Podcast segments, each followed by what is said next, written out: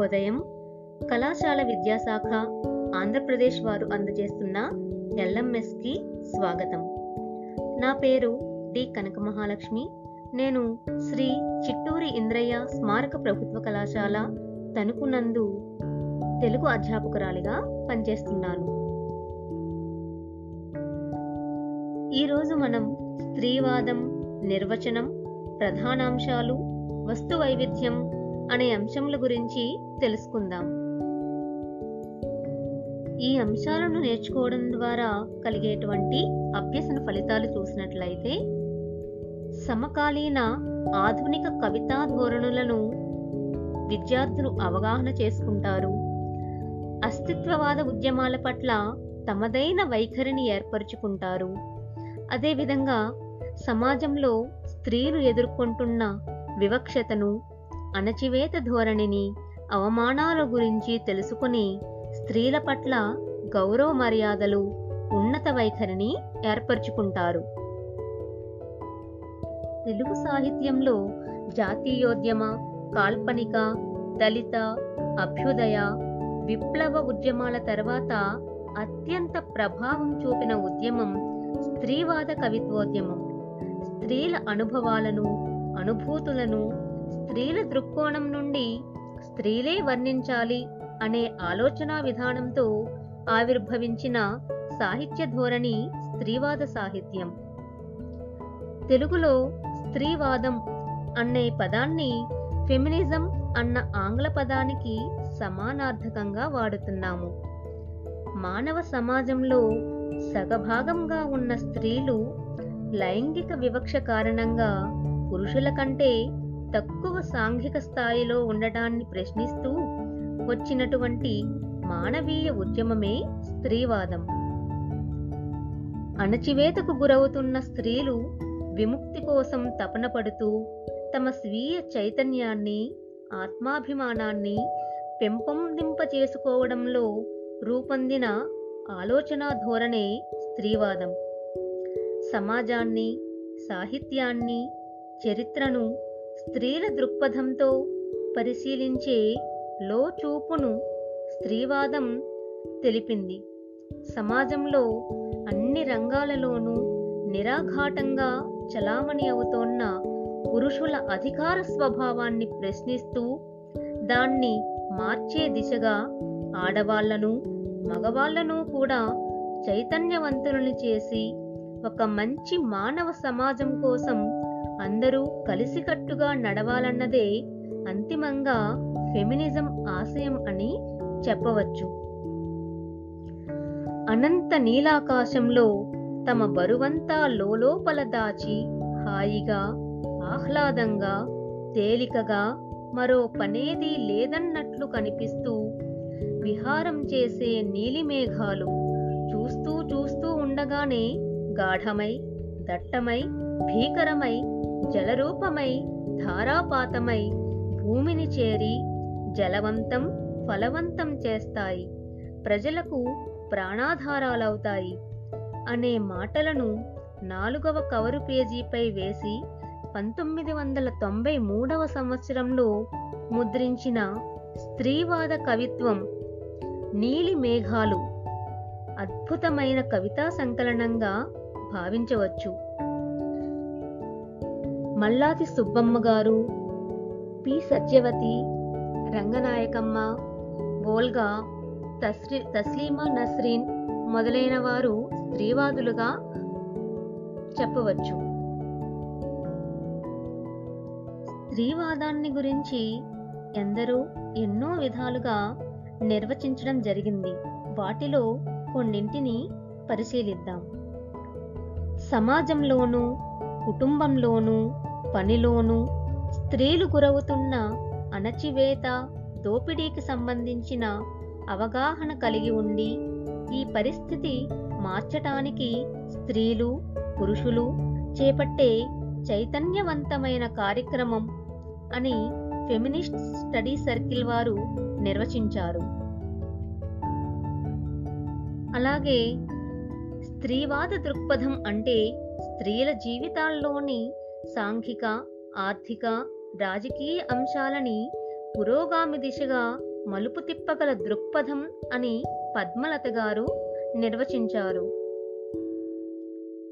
మరొక స్త్రీవాద రచయిత్రి జయప్రభ గారు సామాజికంగా ఆర్థికంగా లైంగికంగా స్త్రీలను దోపిడీ నుంచి విముక్తి చేసే రాజకీయ సిద్ధాంతమే ఫెమినిజం అని నిర్వచించడం జరిగింది. ఇక స్త్రీవాద కవిత్వ నేపథ్యాన్ని గురించి చూసినట్లయితే పదిహేడు వందల ఎనభై తొమ్మిదవ సంవత్సరంలో ఫ్రెంచ్ విప్లవం నాటికే ఫ్రాన్స్లో మహిళలు తమ హక్కుల కోసం ఉద్యమించారు. పద్దెనిమిది వందల ఎనభై తొమ్మిదిలో ప్యారిస్లో జరిగిన అంతర్జాతీయ సదస్సులో స్త్రీ పురుషుల సమాన హక్కుల గురించి చర్చించడం జరిగింది. అదేవిధంగా పంతొమ్మిది వందల పదకొండవ సంవత్సరంలో చైనాలో స్త్రీలు కార్మిక పోరాటాలలో పాల్గొన్నారు. అమెరికాలో పంతొమ్మిది వందల అరవై ఆరవ సంవత్సరం తర్వాత మాత్రమే స్త్రీ విముక్తి బృందాలు ఏర్పడ్డాయి. ఆ తరువాత పంతొమ్మిది వందల డెబ్బైలో ఇంటి చాకరీకి జీతం ఉండాలి అనే నినాదం అమెరికాలో ప్రారంభమైంది. భారతదేశంలో పండిత రమాబాయి స్త్రీల హక్కుల కోసం పోరాడారు. పంతొమ్మిది వందల డెబ్బై ఐదు ఎనభై ఐదవ దశకాన్ని ఐక్యరాజ్య సమితి అంతర్జాతీయ మహిళా దశాబ్దంగా ప్రకటించింది. పాశ్చాత్య దేశాలలో స్త్రీ విముక్తి పోరాటానికి ఇది ఎంతో దోహదం చేసింది.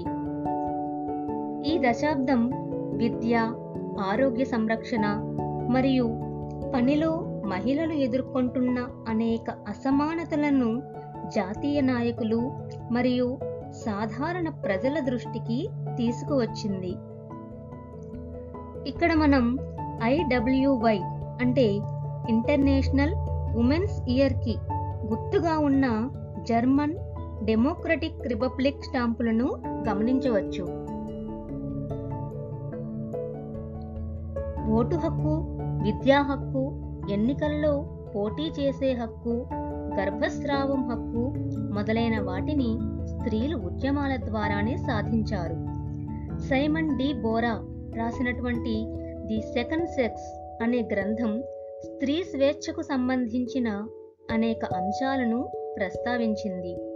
వివాహ కుటుంబ వ్యవస్థలు స్త్రీల అణచివేతకు ఎలా కారణం అయ్యాయో ఇందులో వివరించారు.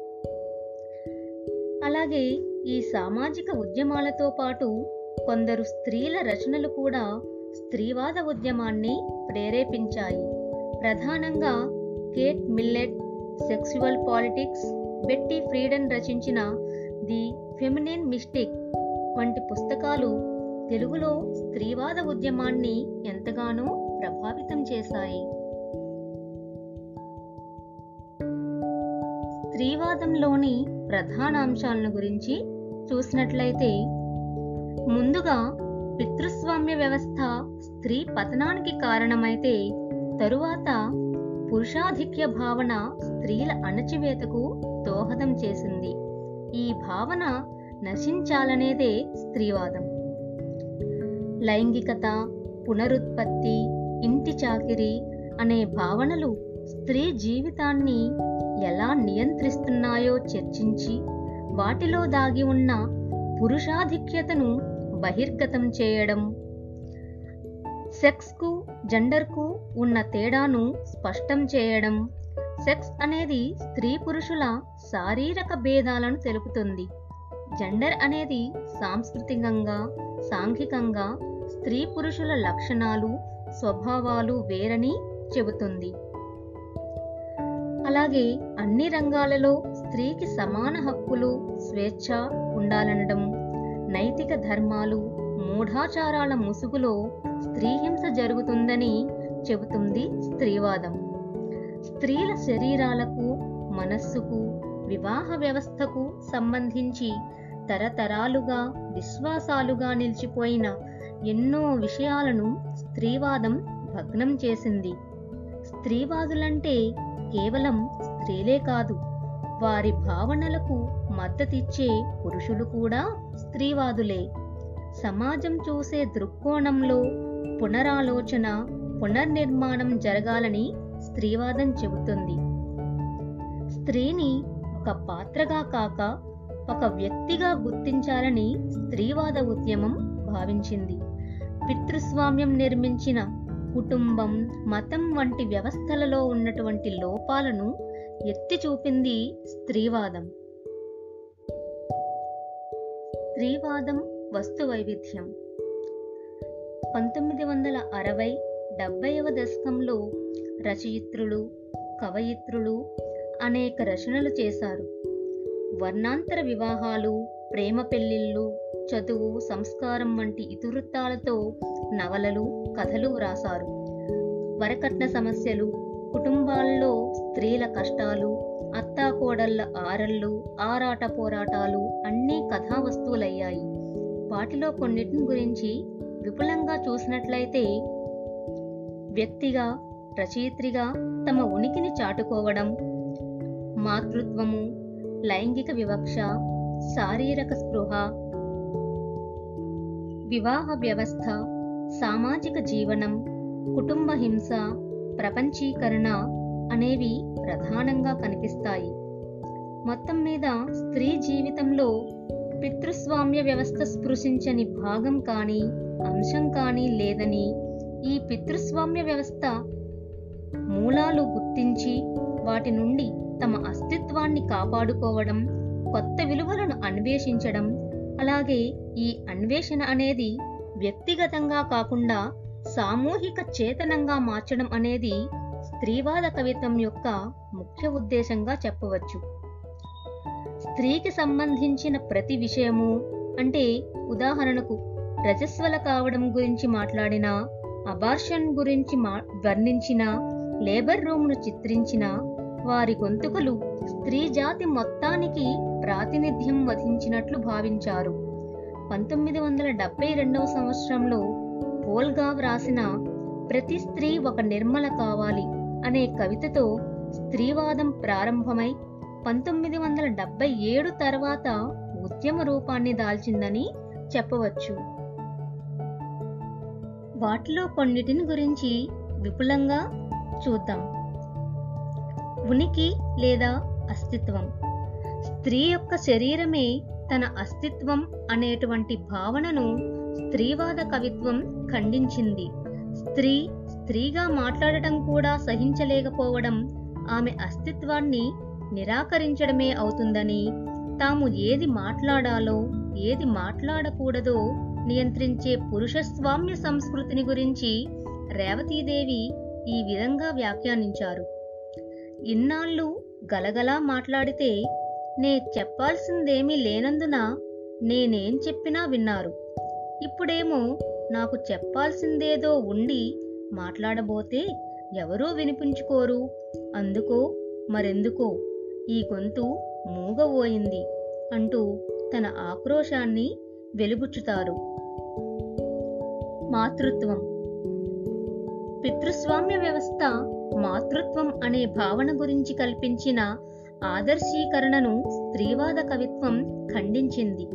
మాతృత్వంలో ఉన్నటువంటి ఆనందాన్ని అంగీకరిస్తూనే దాని వెనుక ఉన్న శరీర హింసను స్త్రీల నిర్ణయాలతో అభిప్రాయాలతో ప్రమేయం లేని మాతృత్వ స్థితిని స్త్రీవాద కవయిత్రులు చాలా అద్భుతంగా చిత్రించారు. లేబర్ రూములో అడుగు పెడితే చాలు. మీరంతా చెబుతున్న తెల్ల చీర మల్లెపూలు పాల గ్లాసు ఊసుల్లో పరాధీనత బానిస కన్నీరు ద్వీపాంతర వాసం. కాళ్ళనలా ఎడం చేసి దీనంగా హీనంగా నీచాతి నీచంగా ఒక హింసాతల పరాకాష్ఠ కోసం ఎదురు చూడ్డమంటే రైలు పట్టాల మీద నాణెం విస్తరించిన బాధ అంటూ ప్రసవ సమయంలో స్త్రీ పడే వేదన ఎంత తీవ్రంగా భరించరానిదిగా ఉంటుందో లేబర్ రూమ్ అనే కవితలో స్త్రీని సంతానాన్ని కనే యంత్రంగా చూడటాన్ని కొండేపూడి నిర్మల గారు నిరసించారు.